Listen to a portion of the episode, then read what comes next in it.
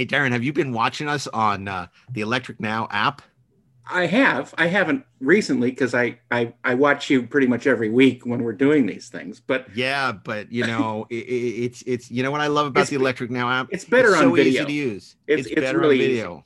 Easy. Download the app and you watch us. That's all there is to it. It's so and, simple. and a lot of other cool stuff too. You go to the app store. It says Electric Now. You download it, and then you in press, the United States, press the button and there it is. there it is, and you can choose. You can bookmark it. There's plenty of other movies and TV show to enjoy, and episodes of all your favorite Electric Surge podcasts. So why wait? Download the Electric Now app and start enjoying us anytime. If you're a fan of Inglorious Trexperts, you're going to love Trexperts Briefing Room, a new series. briefing room. What is that? I was about to explain, then you interrupted oh, me. I'm It is- sorry. It's curated audio commentaries of classic Star Trek episodes from the original series all the way through Enterprise. You're going to love it as we explore the behind the scenes making of all these wonderful Star Trek episodes with cast and crew that you would never expect to hear doing audio commentaries on Star Trek. Sounds like fun. It will be. And you can find it on the Inglorious Trexperts podcast feed and on the new Trexperts Briefing podcast, wherever you listen to podcasts. Let's go see. What's out there? Hey, this is Mark A. Altman from Inglorious Trexperts in the 430 movie. And if you're a James Bond fan, you want to pick up my new book, Nobody Does It Better The Complete Uncensored Oral History of James Bond and Spy Mania. It's a hefty tome, and it's available now wherever you purchase books, audiobooks, and digital. Check it out, and I will renew your license to kill personally.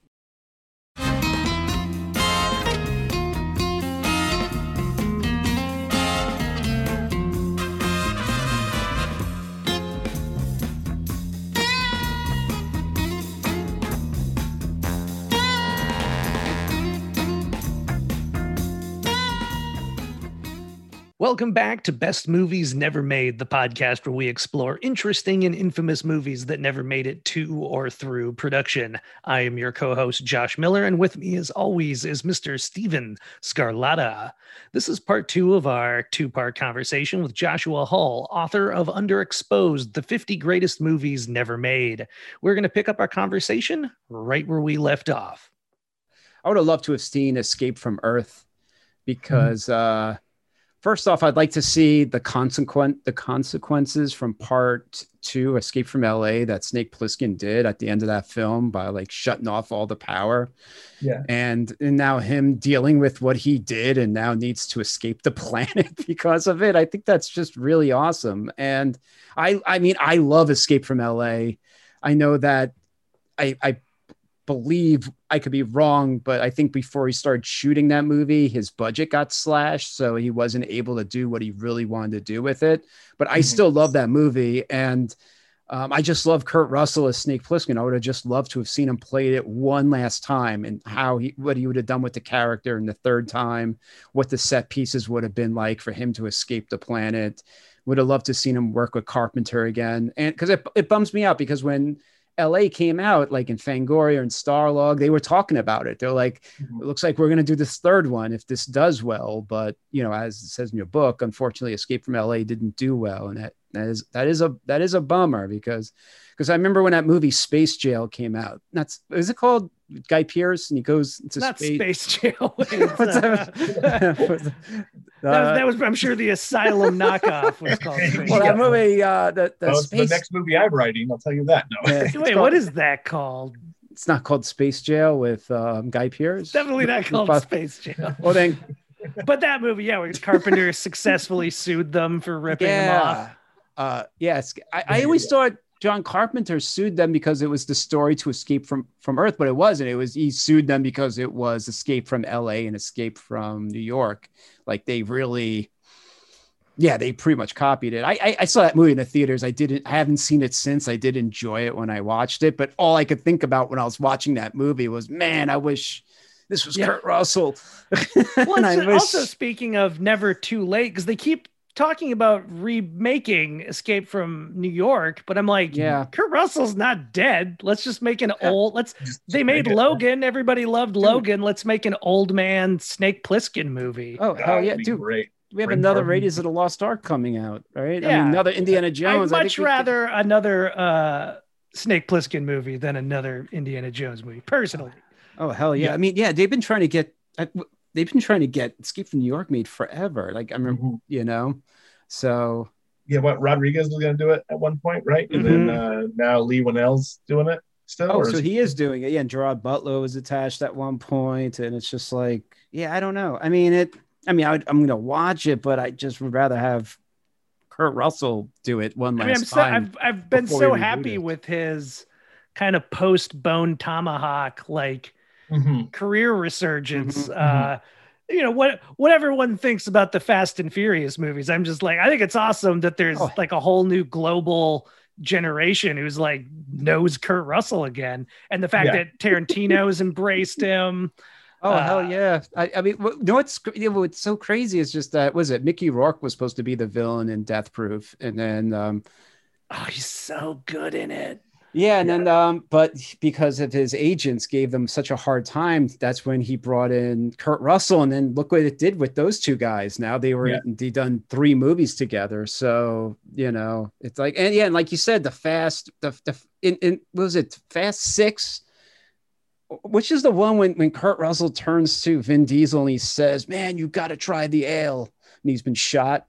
That's like my favorite, one of my favorite scenes of Fast and Furious movie. I don't, He's that- like- they blur together a little bit for me. Yeah, they do. And I've seen them so many. I, I uh, like five, six, and seven are the same movie in my head. No, I can, I can, I can put maybe five a little bit away. Oh because yeah, of the climax. one through but five, it's very easy for me to remember what happens. Uh, but six, seven, and even eight, six yeah. through eight, I kind of, I'm just like, uh, Oh my god, is the yeah. one where they're fighting a submarine. Like, Yeah, yeah. that's eight.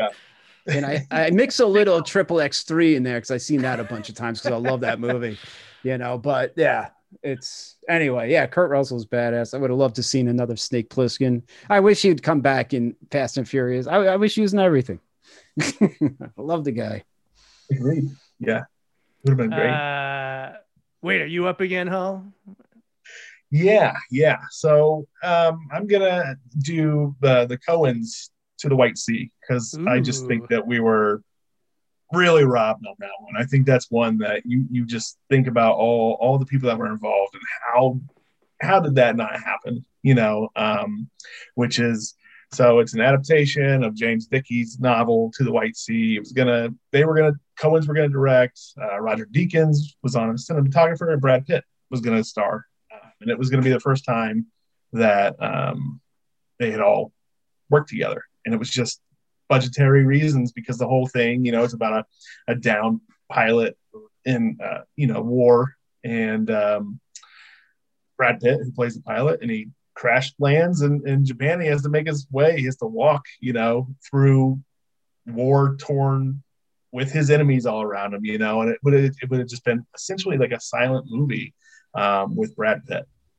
And I guess that just wasn't enough for some people. I don't, I don't understand Well, it. especially, I mean, like with Tarantino as well, Coen Brothers are definitely the kind of filmmaker where you almost assume they don't have unmade movies, right? Like they just feel Right. like that kind of filmmaker where they're like, well, this is what our next movie is going to be. And somebody's always ready because their movies usually aren't that expensive, which again, I guess is what killed this is Yeah, usually their yeah. movies are just cheap enough that you assume they just kind of roll into whoever their favorite studio or producers are and they're just like give us some money and they're like okay Yeah, guys let us know when the movie's done. No notes. Is that is that how Uh, easy it gets? Oh, geez. i don't know. I'm sure it's not. I'm sure they it, it never is. If i would say if spielberg some off like has his whole rolodex of unmade movies and that's a guy who essentially do anything he wants he can shit all over netflix for years and they still give him a Yeah. And they'll still be giant like, overall deal. yeah, exactly. And he's Yeah. like, "What are you gonna do about it, Netflix?" I'm Steven Sp- fucking Spielberg. Um, all right, so well, this will be an interesting one now for uh, my next pick. So when we did our episodes, our two episodes with Peter Briggs, the moment we were done, we did a long chat with him, got two episodes out of it. Basically, the moment we were done, he emailed us and said, Oops, we forgot to talk about my Hellboy spinoff. what do we want to do about that? And we're like, Oh, I don't know. I mean, the episode had a nice kind of, you know, arc to it. Uh, it seems weird to just like tack on more conversation. Yeah. Then I realized, well, you have a whole chapter about this Hellboy spinoff. Uh, but I think Peter was eager to, you know, he, he had things he wanted to say about it. So I think what we're going to do right now is uh, cut to Peter talking about it, and then we'll come back afterwards. Well, you know, obviously, uh, Hellboy came out in 2004, and I was the credited co-writer on that, along with Guillermo del Toro. Although I was actually on the film for two years before uh, Guillermo came on board, so I'd pretty much broken the story at that point. Um, but um, you know, I figured when the film came out, and you know, I wasn't asked back to do Hellboy 2, uh, that that was that was Hellboy uh, over with for me. Um, you know, I, I've, I've actually over the years uh, tried to sort of gently sort of uh, say to Mike Mignola, uh, um, you know, hey, I'd really like to write on um, uh, some of the comic books, but he, you know, hasn't taken the hint. Um, but so no, that was it for me at that point. And then in 2010, I think it was, um, I was down uh, in New Zealand, um, staying with Richard Taylor from Weta Workshop. So Richard Taylor, um, as Weta were doing special effects on a film I was working on, which was then called Panzer 88 um, and w- which has gone through its own arduous kind of development process. Um, uh, you know, which unfortunately my producer Gary Kurtz of, of Star Wars fame uh, uh, contracted cancer and, and died um, just as we got the financing a couple of years ago. Um, but I was down in New Zealand, and um, you know, I just met with Peter Jackson, and the whole Hobbit casting debacle was kind of going on down there, and I ended up staying uh, for longer than I, I'm was thinking in order to help Peter out with that. Um, as you know, it was that um, you can do the research of it. It's just a crazy situation. Um, and I got a call out of the blue from a lady at Universal called Lisa Gooding. And Lisa had been a fan of mine for, for years, and we tried to find something to do together, and hadn't really, um, you know, hadn't really found the one project that connected. And out of the blue, she said to me, um, "Well, it looks like, um, you know, in the wake of Hellboy two, um, you know, we're not going to be doing a Hellboy 3, but what we are going to do is a spin off. And would you be interested? And I kind of, you know, I was I was already sort of in a in a sort of slight state of um, reality detachment, having kind of been dealing with Peter Jackson for the last few weeks, and and that was kind of like what? And so I was sitting there at Park Road Post, which is just down the road from Weta Workshop, and um, and and had to come up very quickly with the story idea. Um, the, the brief was really very simple, which was that they wanted to deal with Matt Goss. Um, I beg your pardon, Luke Goss. Uh, which which Goss is it? That I always forget which of the Bros brothers is uh, is the one that, who was in Hellboy 2 playing I as well. is it? Yeah, well, Mr. Goss. We'll, we'll call him Mr. Goss. Um, you, know, they want they had dealt with him on a couple of other projects at Universal, and they liked him, and you know, he was somebody they wanted to work with. And they said, well, can you go forward with this? And I said, well, I could, but the, there is a slight problem that at the end of uh, Hellboy 2, uh, Prince Nuada dies, um, you know, or at least is, you know, um, turned into, in, into uh, stuff with his sister. And, um, and, and they said, well, we really want to do this. And I said, well, okay, let me, let me, let me see what I can come up with. And um, my co-writer on, on Panzer 88 was a, a man called Aaron Mason, um, who um, was working at Universal, and um, he and I, um, I mean, that was a coincidence. He was working at Universal, but he and I, um, I said to him, "Look, you know, do you want to help me on on this, and we'll we'll break a story together." And we kind of uh, did it over Skype over over a few days, and came up with the initial idea and turned it into Universal, and um, they liked it. And then a few days later, after we turned it in and got the thing about them liking it, they said, "Yeah, um, there's some problem with theatrical. Um, they're not sure uh, Hellboy three might be back on again, um, so we've got to table this." And this was, as I said, like 2010, 2011, and and so that was it. The project was dead. And um, I had um, I had uh, gone off to Sweden and gone off to France working on Panzer 88, and, and, I was in France, just come back from France to the UK for a short while, and um, and in, in 2016, um, just as as Panzer 88 um, collapsed with Gary's uh, cancer diagnosis, I got a call from Universal saying, um, Peter, hey, it's Lisa Gooding. Um, you know, remember our uh, Hellboy story? I was like, oh, hi, Lisa. Yeah. Um, well, should we do it? I was like, what? And he goes, yeah. Um, you know, we, we uh, we've got the go ahead, and um, we we want to do it. And and you know, how how quickly can you flesh out, you know, the the treatment um, that you did? And so I kind of had to sit down and, and again with Aaron, uh, the, the, two of us um, continued working on it, threshed, threshed it out. And so we, we came up with this storyline. And the storyline was basically, um, I mean, there were some stipulations as well. We couldn't use Hellboy, um, which is kind of crazy for a Hellboy spin off.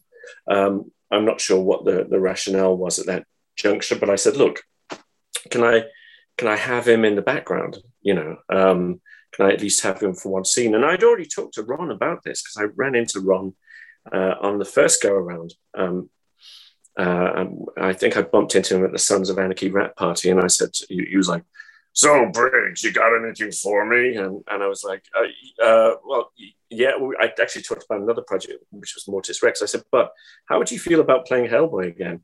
And he said, "Well, sure, you know, if they pay me enough money." And I was, and uh, and I sort of said, "Well, you know, I've got a, you know, would you would you kind of play him for like literally one scene where you kind of like walk past and say uh, and just say to Abe, "Not now. I'm busy. I'm, I'm I walk yeah. up and, and, leave it." And, and, he said, "Yeah, sure. You know, why not?" And, and I was like, "Oh, good." So I went. I said to Lisa, "Look, I've already talked to Ron about this. So can we have him in the background?" And she said, "Yeah, I think that would fly." I was like, I like that good. kind of uh, Rosencrantz and Guildenstern are dead exactly quality. Yeah, yeah. So um, kind of what, what the story was. I mean, I I know uh, it, it's detailed in uh, Josh Hull's book um, that came out recently in, in more detail. Um, but the story was basically that uh, Abe Sapien still had a psychic connection with Nuala, Princess Nuala's sister from Hellboy 2. And, um, and he was basically doing the Dr. McCoy Star Trek three kind of um, you know troubled thing after this connection and kind of not really coming to grips with with, with why he has this this thing. And so Abe it, it turns into a sort of slightly bit of a detective story with a lot of flashbacks that was sort of Highlander in kind of tone esque.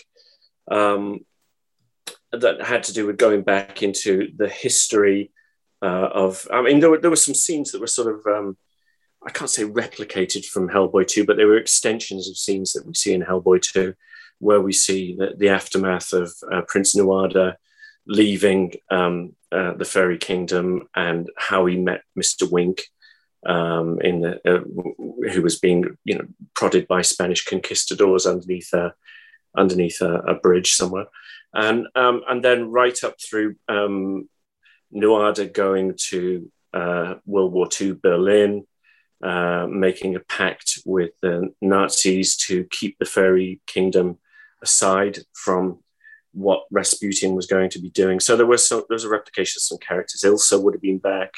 Uh, Kroenen. There was a fight scene with um, that they they prod Prince Nuada into a kind of exhibition bout that watched by uh, a whole bunch of um, uh, you know Nazi youth. Um, where Prince Nuada gets it on with Kroenen and has a fight with him. Um, and that would have been, I mean, it was pretty much a draw. You know, nobody won. Yeah. but um, but that would have been that would have been fun. Um, and and so it was kind of the story of sort of Prince Nuada going through the uh, going through the the ages as to how he got to the point he was at Hellboy two, and we actually find out that on a, a, a sort of Middle Ages battlefield, Prince Nuada made a deal with the angel of death. Um, and, you know, I talked to, because Doug Jones is a friend of mine. And so I talked to Doug about him reprising Abe and, um, and, and reprising. In fact, actually, I told Doug very late in the game about this, when the, the project was going to be uh, going through for the second time. Um, but I told him, and, yeah, he want he would have loved to have played both the Angel of Death and, and Abe again. And so Nuada, you know, in order to get Nuada out of the ending, um, you know, it transpires that Nuada made a deal with the Angel of Death, uh, which was the obvious kind of get up. and um, and it, it did end with Nuada and Nuala um, retransformed back to life and potential for spin-offs after that. And you know, uh, you, you you have um, uh, Nuada has uh, recanted some of his uh, you know some some of his feelings about destroying the the humans um, and and anyway events have moved on from that point so um, yeah i mean that that was kind was it was uh, you know uh, there was an attack i mean the, the principal core of the story was an attack on the bprd in colorado um, that we saw in um, the, uh, the 2019 reboot, you know, the, the, the, new Colorado headquarters. So there would have been an attack by uh, invisible monsters um, on that headquarters. Uh, I saw something recently that had invisible monsters in it that was very, very oddly like something we, we had put in the story. Um, and um, yeah, we, uh, we, were at the point, everyone was very happy with it. We were kind of greenlit. And then a few days later, Lisa called me from Universal and said, look, we've had something strange happen, which is that Dark Horse have come back to us and asked us to put a pin in it. And would, would, can we have a conference call? So I had a conference call with Mike Richardson, and I dealt with Mike a few times over the years because I, um, you know, obviously I'd, I'd, written Alien versus Predator, which Dark Horse were tangentially connected to, and and obviously Hellboy, and so I was friendly with Mike, and I'd been to Portland, Oregon, and met up with him. And um, we had this conversation. Mike was kind of cagey about it and wouldn't really talk about it. And nobody, not Universal, none of us kind of knew until we heard about the Millennium uh, deal for the for the 2019 movie uh, that this is what they were alluding to. Um, and um, yeah, uh, we we went from kind of ready to rock and roll, and we were going to I was actually talking about directing it as well. So uh, you know, it was a, it was kind of a, a blow to me. Um, so we went from um, in on at the point where we were about to be greenlit to, hey, Universal's lost the rights; they've gone to Millennium, and that was the end of the project. Uh, uh. And you know, I mean, the weird thing is when it when it hit the press, that I was actually shocked about um, that uh, Mike Mike Mignola and I, I talked because I you know I hadn't really talked about this to Mike. Um, you know, he was off kind of doing his own thing, but he and I had a conversation, and Mike said, "Well, you know, I literally knew nothing about this project. You know, I, uh, nobody told me, and I was surprised that Dark Horse had, not really discussed ah. it with him because they were certainly aware of the project. Um, so uh, yeah, uh, that was it, and I think I think now with the you know uh, with uh, the 2019 reboot not performing in the way that people hoped it would, um, I uh, wouldn't imagine that there would be a, an opportunity for uh, coming back to that anyway. I would say that project is dead. But stranger things have happened. so, yeah, I mean yeah. that's the kind of you know uh, I feel especially on streaming platforms like Netflix. There's this kind of whole new uh, climate or appetite for adult animation. I would even wonder about. Seems like the kind of thing you could do as an animated spin-off, you know, that doesn't you could, really you could, but I mean, as, you know, yeah. I was trying to write it for a budget, um, and uh, yeah, if you're going to sort of go back and and uh, you know, uh, it, like the gloves are off, you you can now do anything you want with an animated version of yeah. it. I, I would want to roll up the sleeves and say, okay, well, you know, how big can I make this story now? um, you know, because it had to be doable. I mean, we weren't talking a gigantic budget at Universal, um, but yeah, um, it's it's just sad. I was going to say I did look it up, and it's Luke Goss. Uh, for Luke Goss, well done. listeners who are also wondering, um, we already kind of highlighted, possibly already answered this question, but just you know, knowing that you were also thinking about directing it, I was wondering if there was kind of a particular sequence you were getting like really excited about as you were developing it like oh i can't wait to get in there and oh know, there, there were a bunch there were a bunch of them. I mean uh, the mr wink scene with the spanish conquistadors i was looking forward to doing that. The um, the fight with Kroenen and uh, um, nuada would have been fun uh, the attack of the imp- invisible monsters on the bprd that would have been great uh, death and um, and and Nuada. That was a nice little scene. I actually just for, for myself to try and sort of you know uh, get people excited about it, I did actually sit down and do some uh, photo composite um, kind of work uh, for for that scene, which I, I have some storyboards for, which I put together. Um, Have those been posted anywhere? I think so. I'm not sure where. Um, I could certainly, you know, I could certainly send them to you if you want. Yeah, to. you can send them to me, I'd, we'd love to post Yeah. them on our socials. I will. I'll, I'll, once I get off, I'll, I'll track them down. They were just, they were just kind of me getting photographs of uh, things and trying to say, okay, this is what this scene is going to look like. Um, uh, yeah. Um, so uh, yeah. I- no, sorry not to interrupt, but I- I'm curious how, like, how were you envisioning the invisible monster attack was going to go? Like, what was, how are they using their invisibility? If you understand, you know what I mean? Well, I think well, I, wasn't there.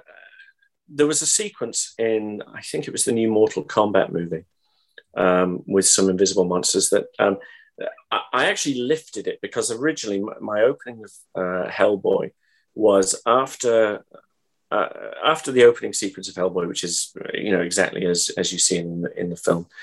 Um, it was going to uh, cut from uh, the, the the flash of the flashbulb of baby Hellboy having his photograph taken to a flash of lightning and, and Hellboy coming into a uh, tower. Um, and it was going to be, you know, essentially what you saw later on in the 2019 reboot, which was Hellboy rescuing um, the, the uh, kidnapped kid from the fairies. And they had, uh, and it was a, cross between the uh, Iron Boots story that Mike did and um, and the the Imalg Fada. I'm pulling all this from memory, so I hope that that makes sense. Um, which was a, an, an invisible creature that Mike had in in um, one of the comics. And so the thing is that when Hellboy hit it, it became visible. Um, so you saw it for a flash, and then you know you, you'd see it like stomping through puddles, and and you know, you'd see it interact with the environment. And I was surprised when I saw Mortal Kombat. I was like, oh hell, that was my creatures so um, you know uh, it was good to see that the scene worked um, but yeah that would have been hellboy's introduction uh, and then he comes uh, and then he's um, brought in by bprd guys and he comes back into the bureau and and you know the story kind of carries on from what, where you sort of see that but um, th- that was kind of what i was doing with uh, you know it was like if you imagine the, the creature from the id the monster from the id from forbidden planet um, you know uh, sort of Mhm.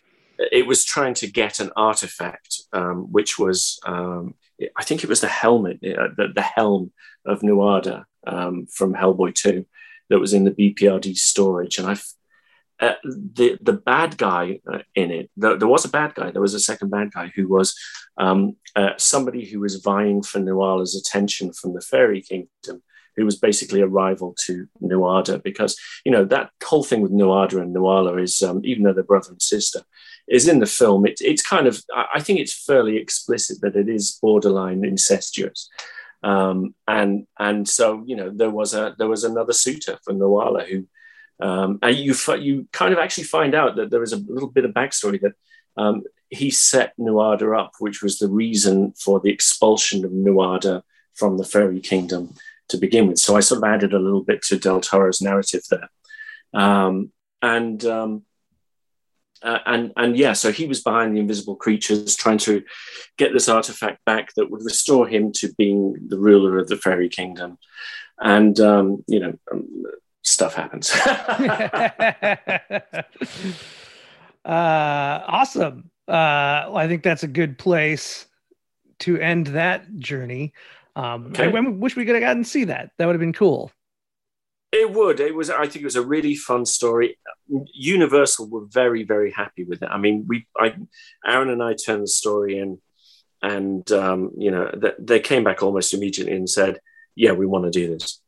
And I, I was like, you know, that's not something I hear very often as a as a writer. And when it was so that was gratifying, and it's just, it was crazy that you know it, it went down. The project went down the first time, and then it went down the second time. Um, but you know, I think as a, as a working screenwriter, you kind of have to develop a Teflon hide in Hollywood and just kind of you know roll with the punches because you know your your, your job is a walking punch bag, and you know it's on to the next project.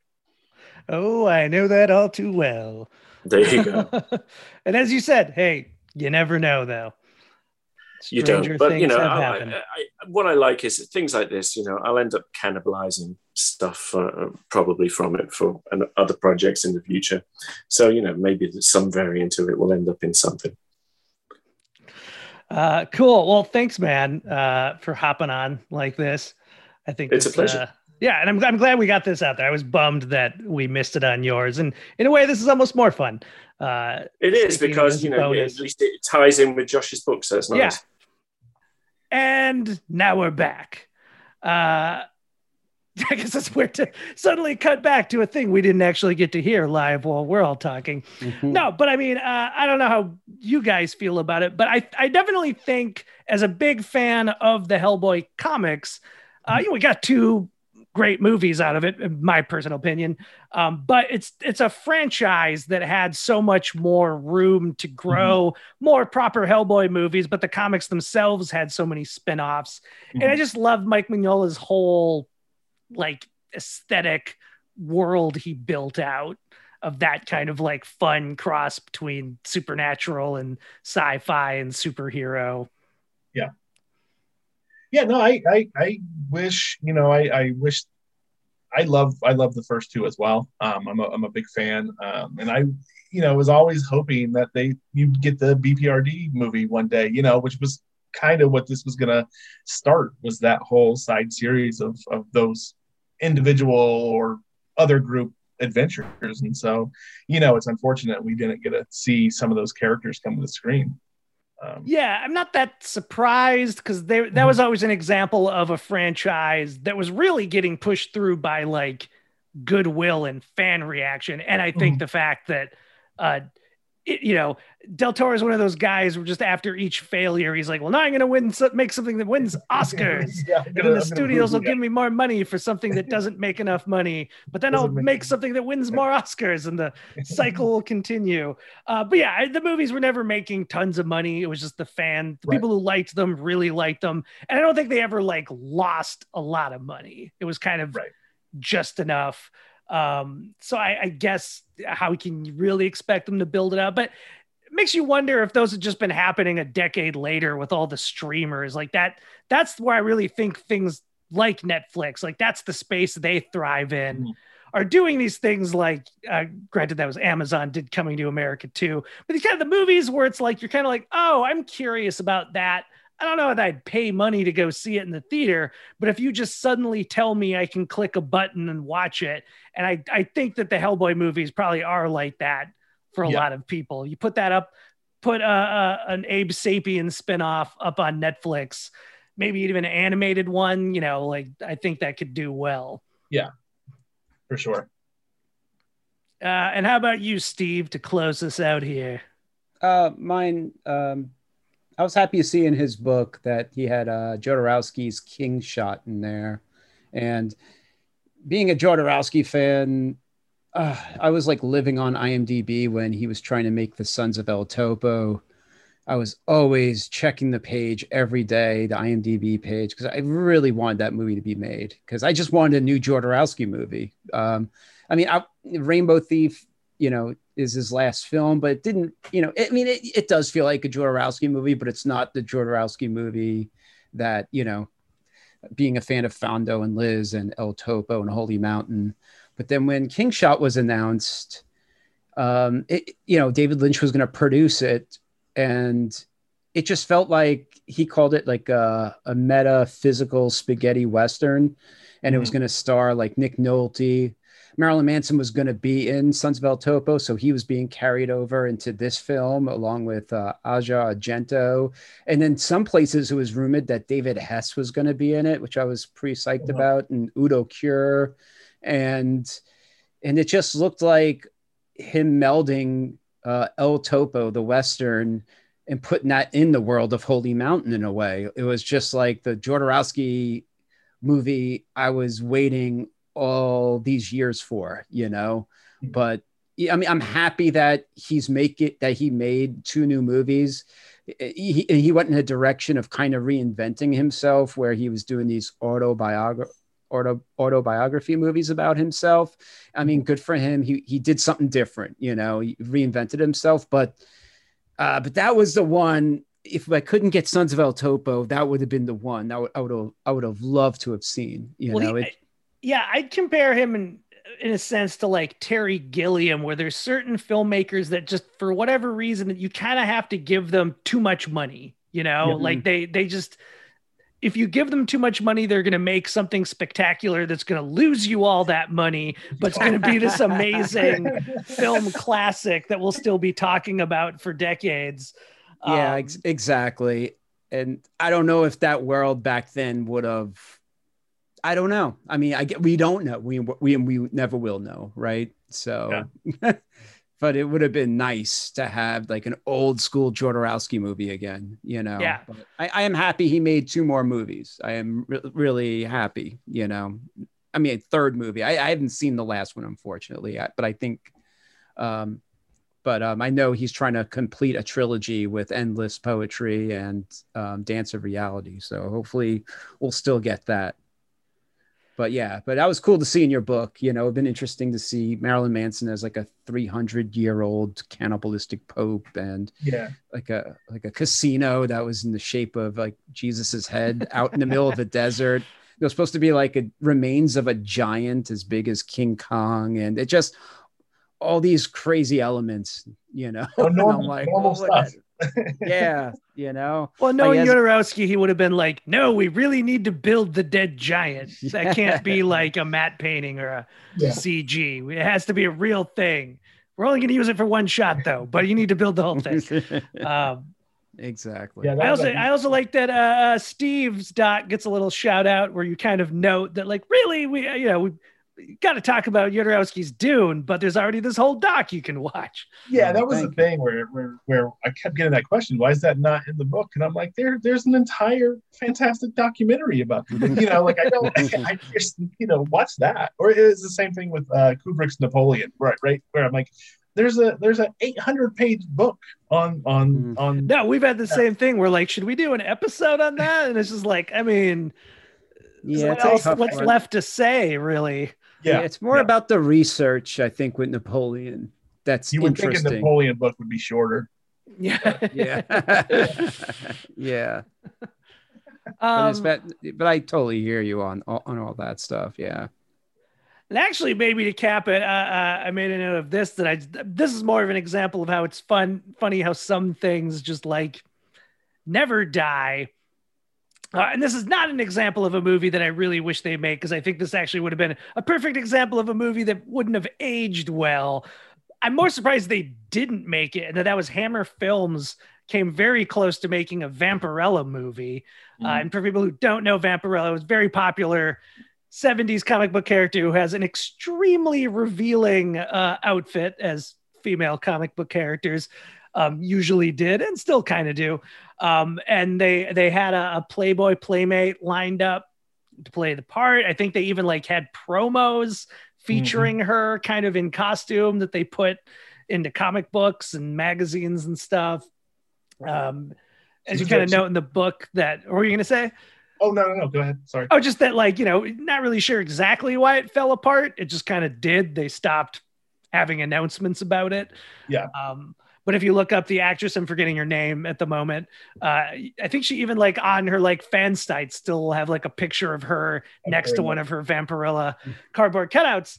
Uh, but the reason I was gonna bring that up is that my writing partner and I were briefly attached to a Vampirella movie. They did make one in the 90s. Uh, Jim Wynorski, one of the great, like, I don't even think you'd call him Grindhouse. I'm trying to think of what you'd, one of the real like B B or even C yeah, yeah. movie Mhm. kings. He's definitely one of those guys who always seem to make like the straight to video sequel or straight to video like part three or four to like a zillion different franchises. Yeah. I mean, some of his movies I love, but uh point being, it's not that was a bit of a drop down from what would have been a proper 70s Hammer movie when they're kind of still in their prime. Yeah, yeah. It was uh, Barbara Barbara Leigh was who- Leigh. Yeah, yeah. But Uh, so what? So what? Uh, so what happened with your project? That was more of like a, a rights snafu. There was it was and this this we've had happen a lot is where um and it's oftentimes as annoying as the writers you are unaware of this. I mean, sometimes I think this one was a legitimate like they maybe had a misunderstanding what their deal was with the people who currently own the rights. But we've definitely had it for things where we'll go in for meetings and they'll be like, "What do you think of doing like a blah blah blah movie?" Uh, I, mean, I don't think this is even like revealing anything. We this happened to us with an Inspector Gadget movie. Uh, this was years ago. We're like, "Oh yeah, that'd be, that'd be a fun like family." live action Inspector Gadget, but where now you have like cool CG to do all his, you know, it's Oh, kind of like a, it's like a funny family friendly Iron Man, you know. Uh, but that was one where then we kind of realized like, oh, this company doesn't have the rights to it. Like they want to take us and our idea and go pitch it Go pitch to it. the people with the rights. Uh, and we, like that was also a thing where the guy, like you know, you meet with like a lower level executive, and then they eventually bring you to the person who runs the company. And sometimes that person either just doesn't like her. In this case, it was like we just didn't like the like notes he had, and we'd by that point we'd already learned that they don't have the rights to it. So we were kind of like, well, what do we even need you for? Right. like we right. can just go meet with the rights people. We never did mm-hmm. because our agents will be like, oh, it's good. They'll they'll piss off this company, and we're just like, well, okay, nice to know that apparently you can just go around town and be like, hey, we should do a Batman movie. oh, cool. Uh, Yeah. and then you eventually go try to pitch uh, the people who actually control Batman. but- yeah, to, to, to Warner Brothers. We're like, yeah, why- but that's the business. Mhm. yeah, wait a minute. You don't own Batman, Dave? Oh, sorry. Didn't mean to mislead you. Yeah. Uh, Warner Brothers and DC Comics owns Batman. oh, you would have known that. Oh, That's man. Funny. And I, think the the '90s Vampirella, it was written by the guys that did uh, Pumpkinhead, and I don't think it turned out the way they wanted it. Oh, I'm sure not. It um, yeah. you don't think so, um, unfortunately, yeah. I, I mean, It's a very uh, that's a- I- I- cheap, inexpensive kind of movie. I'm sure they were like, yeah, it'll be a cool Vampirella movie. And then, you know, I'm sure it made money though. I'm Mhm. sure it made money on that that Yeah. market.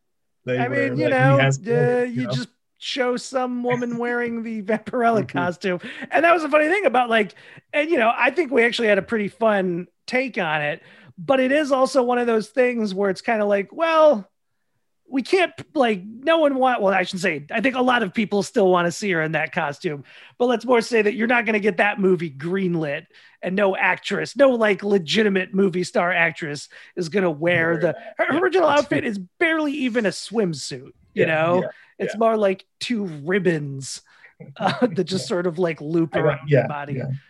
um, but that was like a conversation where just like, well, she can't.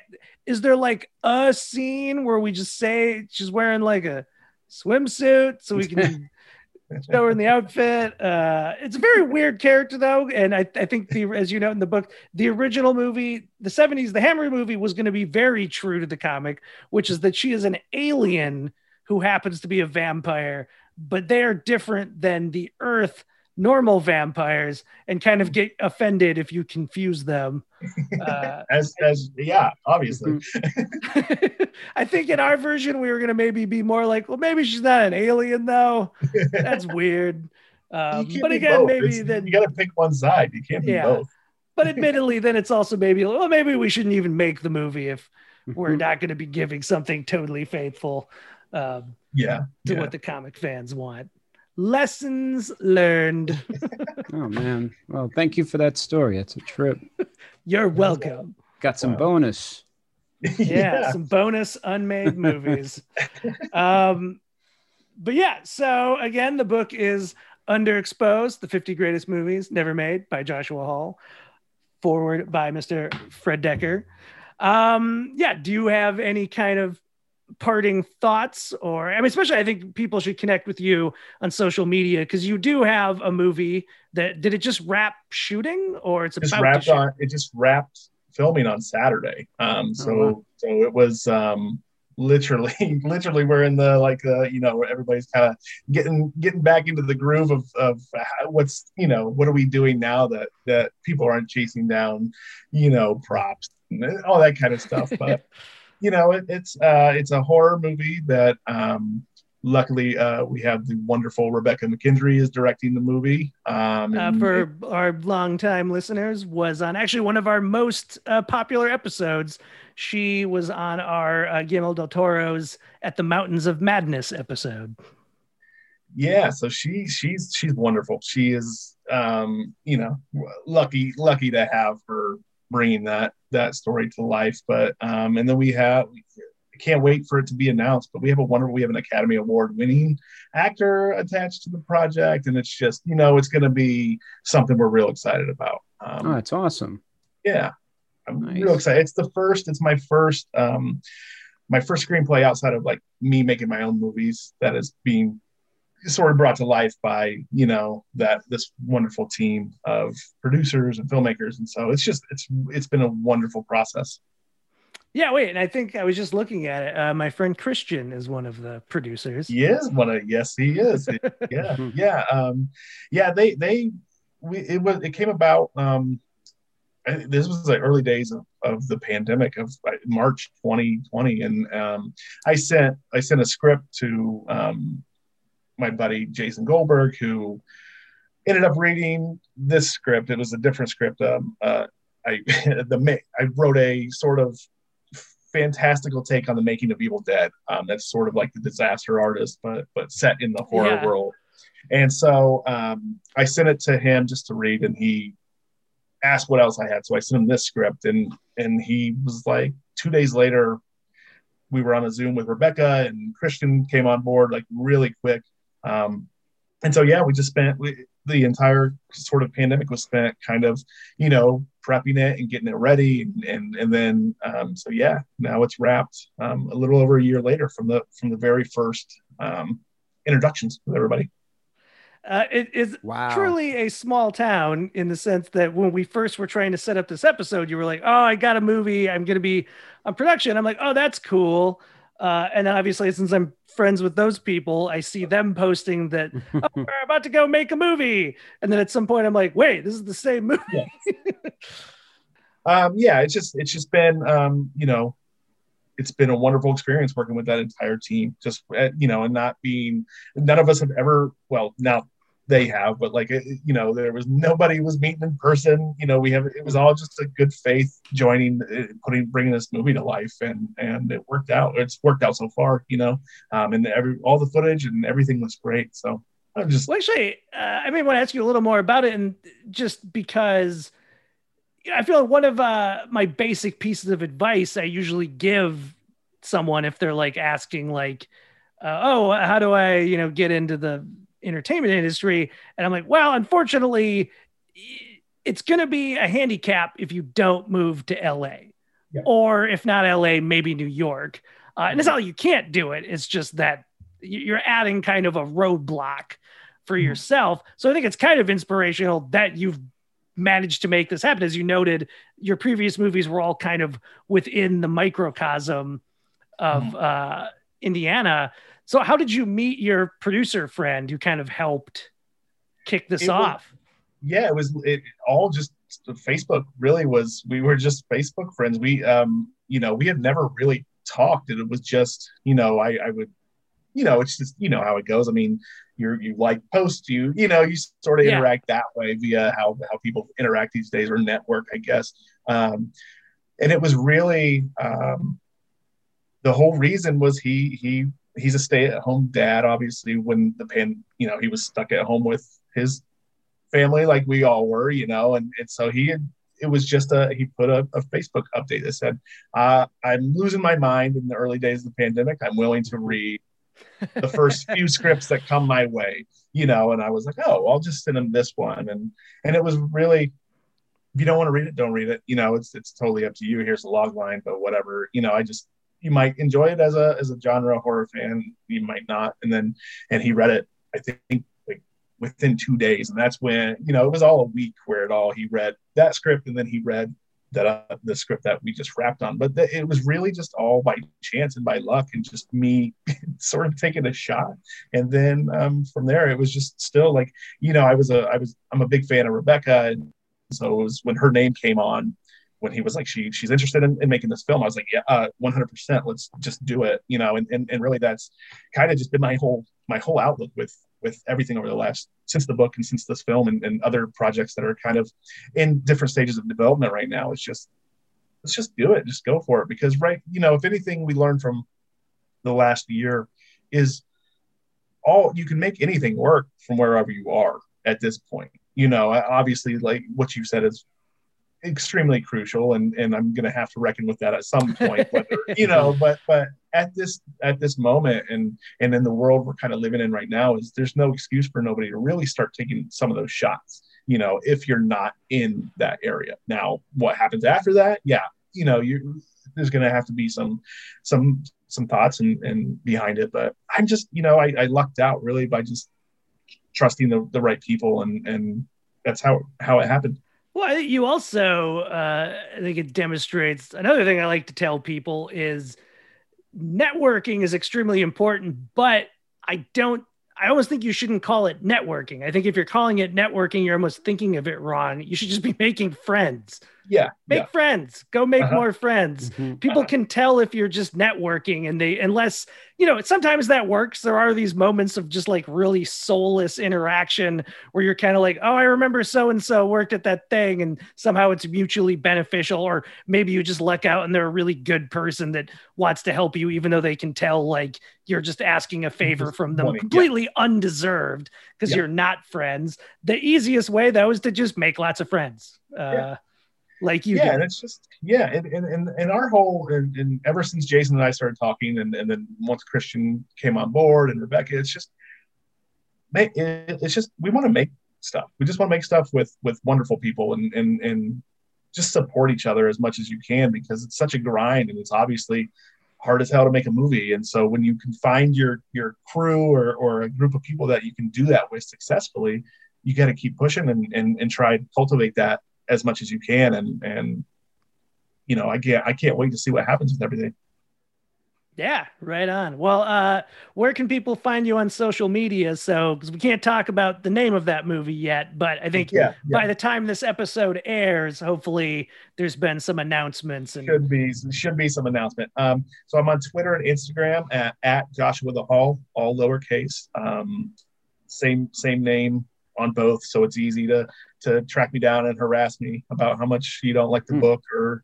like my movies or like me. Um uh you know and then uh yeah then i'm just on you know i'm pretty easy to find on facebook. I'm just i'm pretty easy to find wherever you know Uh, and you can find us on Instagram at Best Movies Never Made and on Twitter at Never Made Film. I Also recommend that you download the Electric Now app, which is a free app that's full of lots of content, movies, TV shows, but more relevant here, video of our podcast and all our sister podcasts like Inglorious Treksperts and the 430 movie.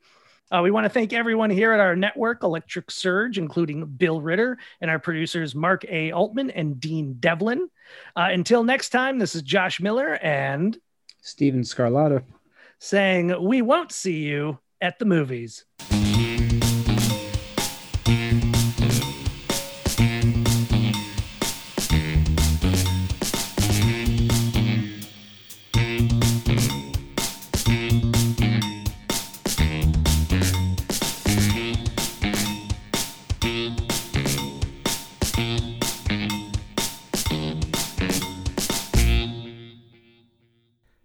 This is a production of the Electric Surge Network.